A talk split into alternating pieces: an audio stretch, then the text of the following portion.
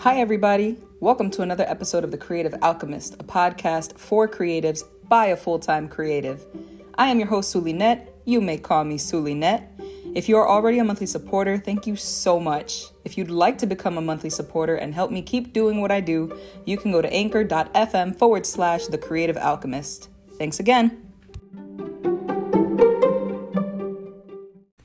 Hey, you.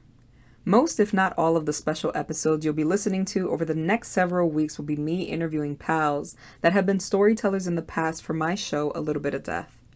A Little Bit of Death is an annual storytelling show that centers BIPOC and queer voices around the themes of grief, letting go, and transformation.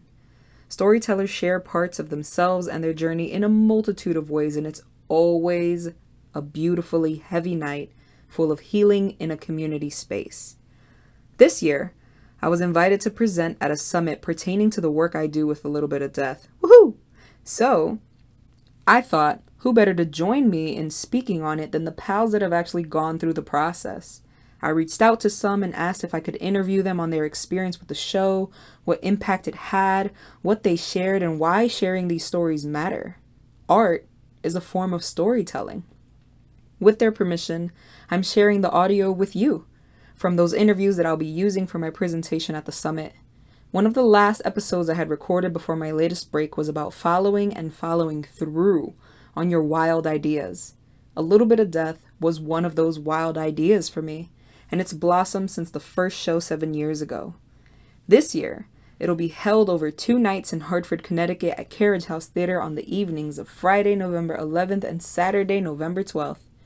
I thought I'd drop these special episodes leading up to the show this year, and I hope you enjoy them and, obviously, join us at the show. So today you're going to be hearing me interviewing Chion Wolf. Chion Wolf, whose pronouns are she, her, hers, is the host of Audacious on Connecticut Public Radio. I was on there recently, interviewed by Chion. You should go check that out. And on Audacious, Chion explores our human conditions and challenges the limitations of our personal perspectives. You can find Chion anywhere by using the handle Chion Wolf, spelled C H I O N W O L F. Enjoy!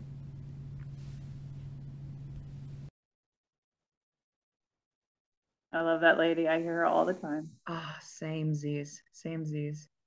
Um, so let's hop right into it.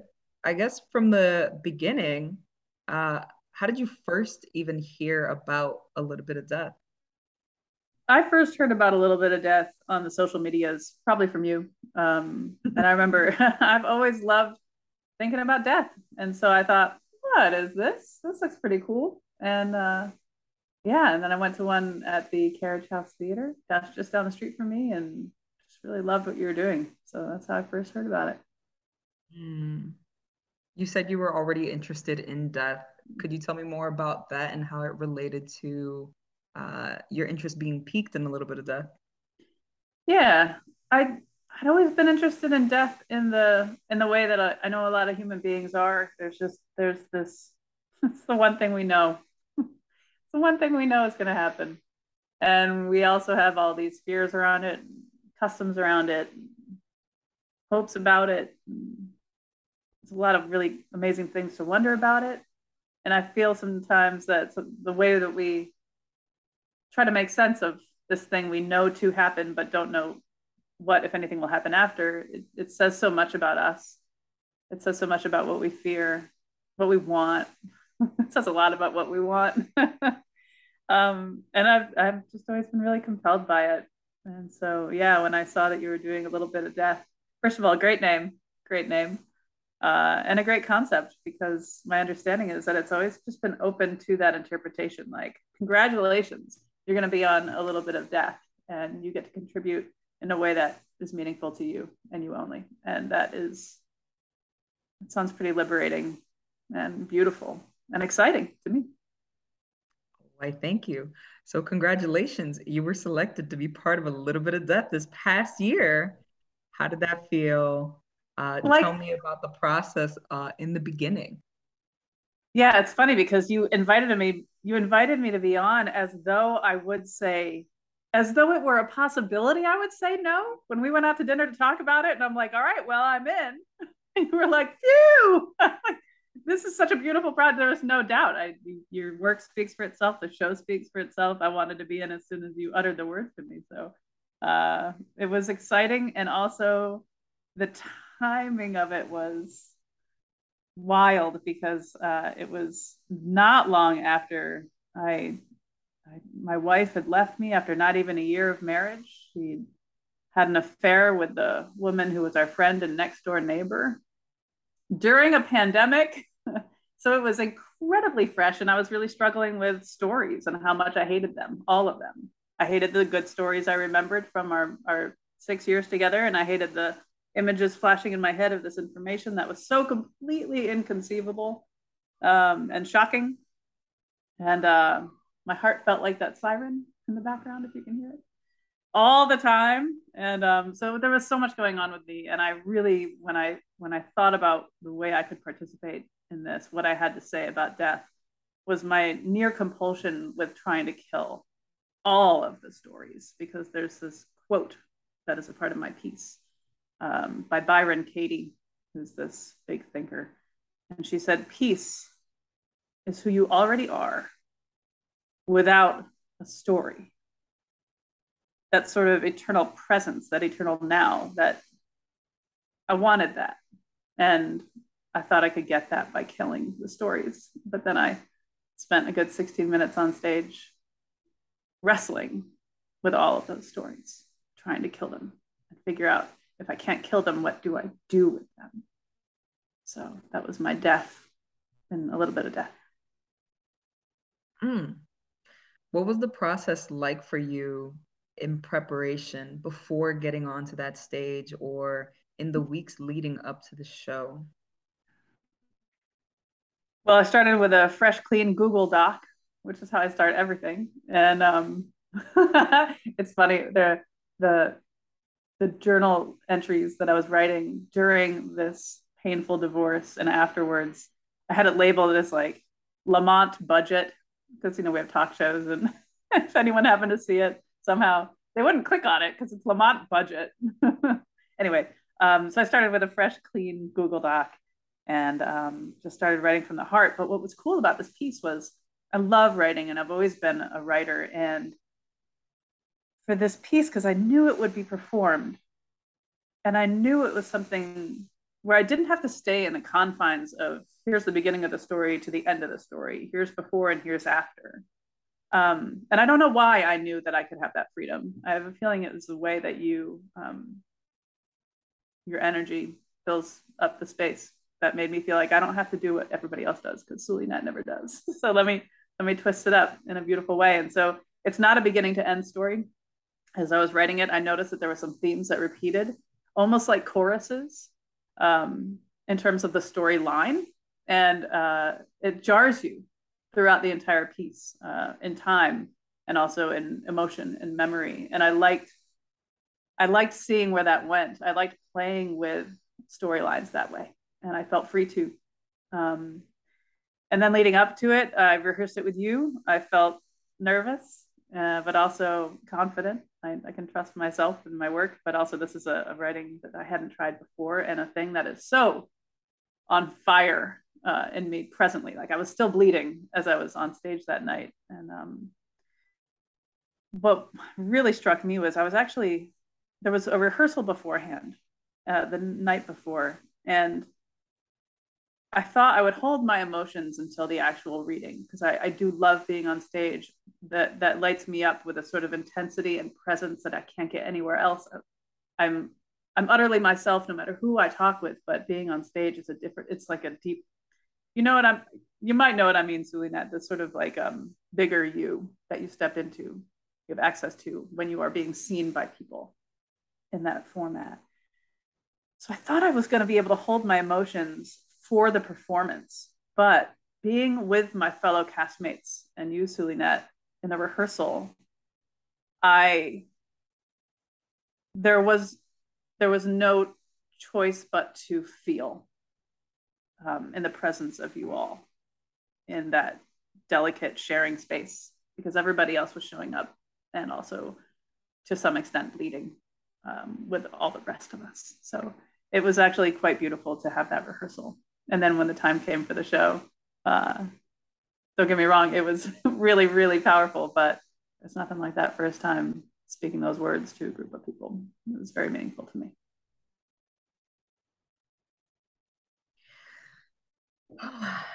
I'm I'm reacting a lot on my end, and I'm glad that I get to edit out that I'm over here like reacting on my end. But man, I think people would like to see that. But go on. I'll tell them in the presentation. It's oh, good.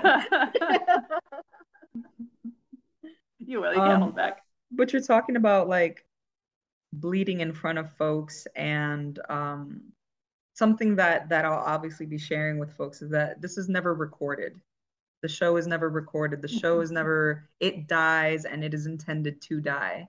And so um i guess one did that make a difference to you knowing that there would be this like shared privacy within in this space being held by community? And um, because i know you have presented and done shows in front of so many folks um, and the work that you do is recorded and it is sharing and it is sharing these stories publicly. Um, what was it like to share this in that sort of space? Did it make a difference to you? I did record it. Uh, there was a microphone in front of me that I brought and uh, a little machine it plugs into, and I recorded it. And I have since sent it to people. Um, a few new friends that I've made since I'm so outspoken about my personal life, and I always have been, uh, which is why it was one more reason why it was foolish of her to do what she did because she knows she knows how I am. I talk about anything. I'm sort of exhibitionistic in that way, um, and so uh, I did share it with some new friends that I made uh, who came to me for advice and to go for walks, who'd both been divorced and needed someone to talk to, and who also had been through um, infidelity and affairs uh, who I could talk to and talk with about their stories. and I would send them, the name of the piece is called Hello Beautiful. And I would send them Hello Beautiful uh, to tell them basically what happened because telling it over and over again was, I mean, I still do in its own way, but um, taxing, sometimes useful and sometimes taxing. And so I would use it almost as a welcome to the story. This should tell you most of everything you need. but I will say, um, knowing that the no knowing that the event was not to be recorded by anybody and nobody was going to be like my let me start over. I was able to record mine because i could i had your permission and i wanted to. But knowing that for everybody else and me if i wanted to the recording didn't have to see the light of day at all. Um, knowing that it was protected. And that's what it feels like. It's protected. I can't think of any other time where you do anything in public and it's not recorded now of days, right? Like it's just not how it goes. And so that sort of freedom and safety makes for some really powerful stories and a lot of um, intimacy between the person on stage who's saying the hard words, the funny words, the beautiful words, the words that really matter to them in this context, between them and the people who are in the room who bought a ticket to a show called A Little Bit of Death. I mean, it's self-selecting because certain certain kind of person's going to buy that ticket. Uh, but the intimacy that that privacy allows for, I think, is what makes the show singular. Oh, thanks for that. Who know? You were up there. Easy. You continued bleeding a bit. You were surrounded by community. What happened right after? How did you feel right after? There's applause. You have people crying. I know that for a fact that people were crying because I was in the audience watching as well. What was that first breath like after you were done?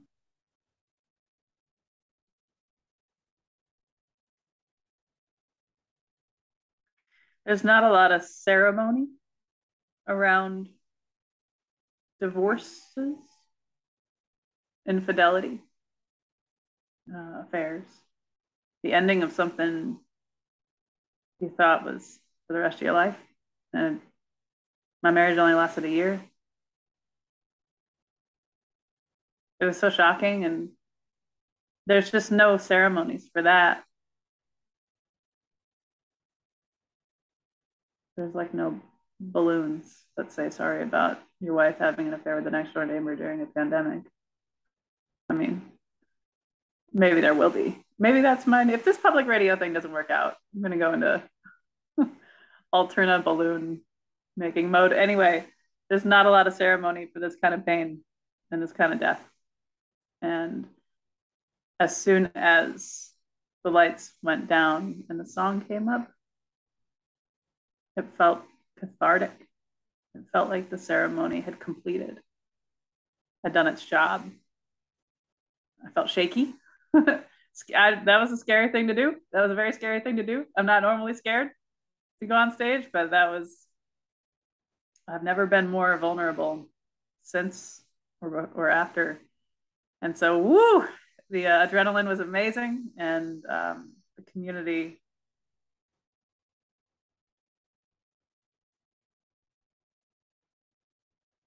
it's funny, you know that you know community is important.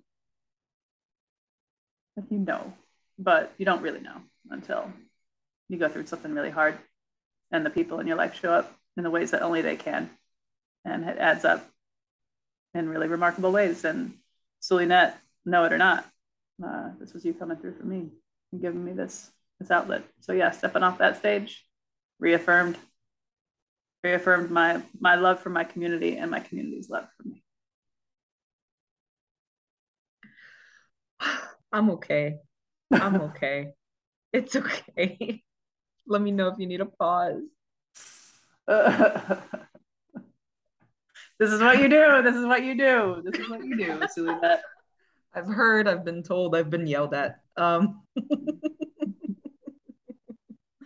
speaking of community, there was a talk back at the end, but even outside of that talk back with the folks that were there in the room that night, have you heard um, have you heard from folks what you, impact your story has had on them from a little bit of death?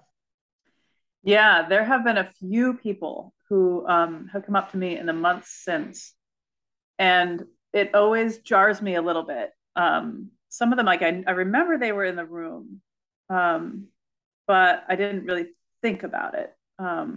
And so, you know, one of them came up to me after a church service because I started going to churches, not to find religion or anything, but because this house felt like a crime scene and I couldn't stay in it. I didn't want to, I wanted to get out of it, but I had, so I started going to churches on Sunday mornings, different houses of worship actually throughout the city just to meditate.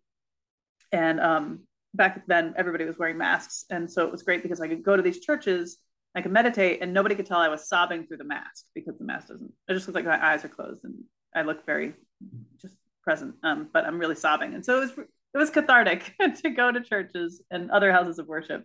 And uh, there was one, it was after one uh, visit to a church where one of the people who had seen a little bit of death um, came up to me with her husband. And she's a very expressive and sincere person. And she just gave me the biggest hug and introduced me to her husband. And she said, you know, what you've what you've come through is just so uh, powerful. And she started reaffirming like when i see you i see just a bright light and just a huge future in front of you and and saying all the things like i felt like a, a little kid in a way in a great way. Like yeah please reassure me. I believe you. You you heard my whole story my whole story. And you're telling me this that you think i have a bright light and a powerful future?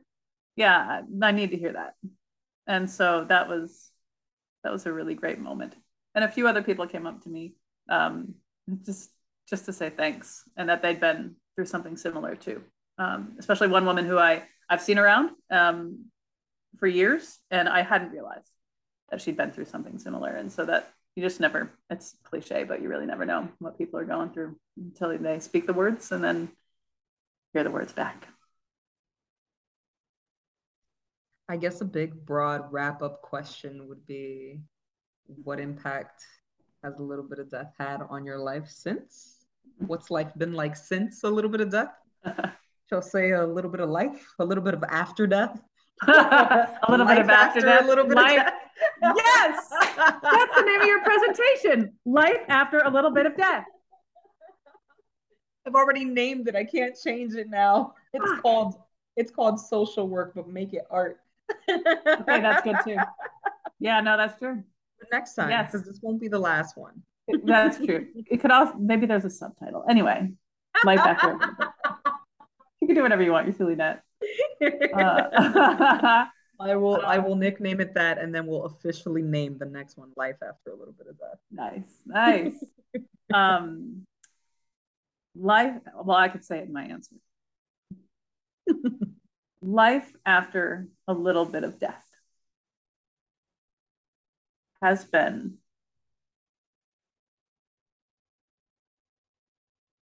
hard and transformative. I went 41 years without really having anything go wrong, without really any big surprises or scary things. That's a long time. That's a whole life of not building those tools or seeing um, that which in you, which is indestructible, as Pema Chodron says. Um, and now I'm beginning to figure out how to tell the story from a healthier place. Now that I'm feeling better, now that I'm looking forward more than I'm looking back. Um, it does feel like a new era. I will say that life after a little bit of death has opened up a great deal of creativity for me.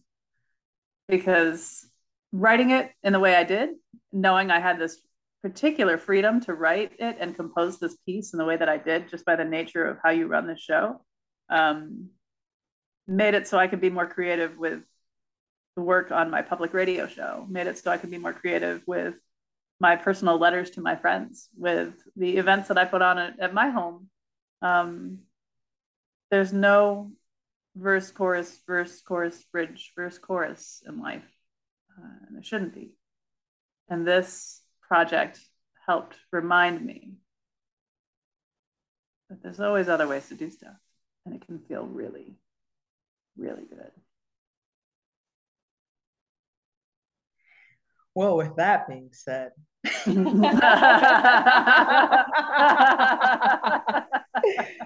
I am leaving the floor open to you and inviting you in to say if there's anything that I didn't ask you or if you have anything else that you'd want to share that's on your heart pertaining to a little bit of that process. Uh, yeah, the floor is yours. And then after that, we can wrap this thing up and do the human thing. Oh, shit. Yeah. Um, thanks. Uh, thanks for this opportunity. And you know what? Like, I really, really look forward to saying that I was in an early version of a little bit of death, like the early ones, because it'll just grow in all the ways that it will. And people will take this opportunity like I did at that table with you when you invited me and be like, of course, of course, of course. I've been waiting my whole life to talk about death. Yeah, I'm in there will be many of them. And I look forward to uh, showing off how early I got on those stages. I've been waiting my whole life to talk about that. Oh, you know I got you. It.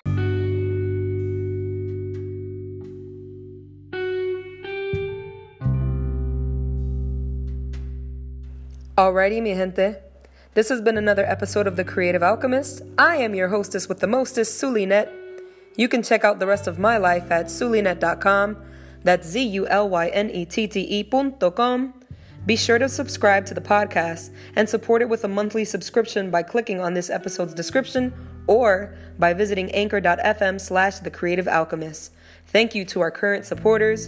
Until next time, stay hydrated, stay creative. Peace.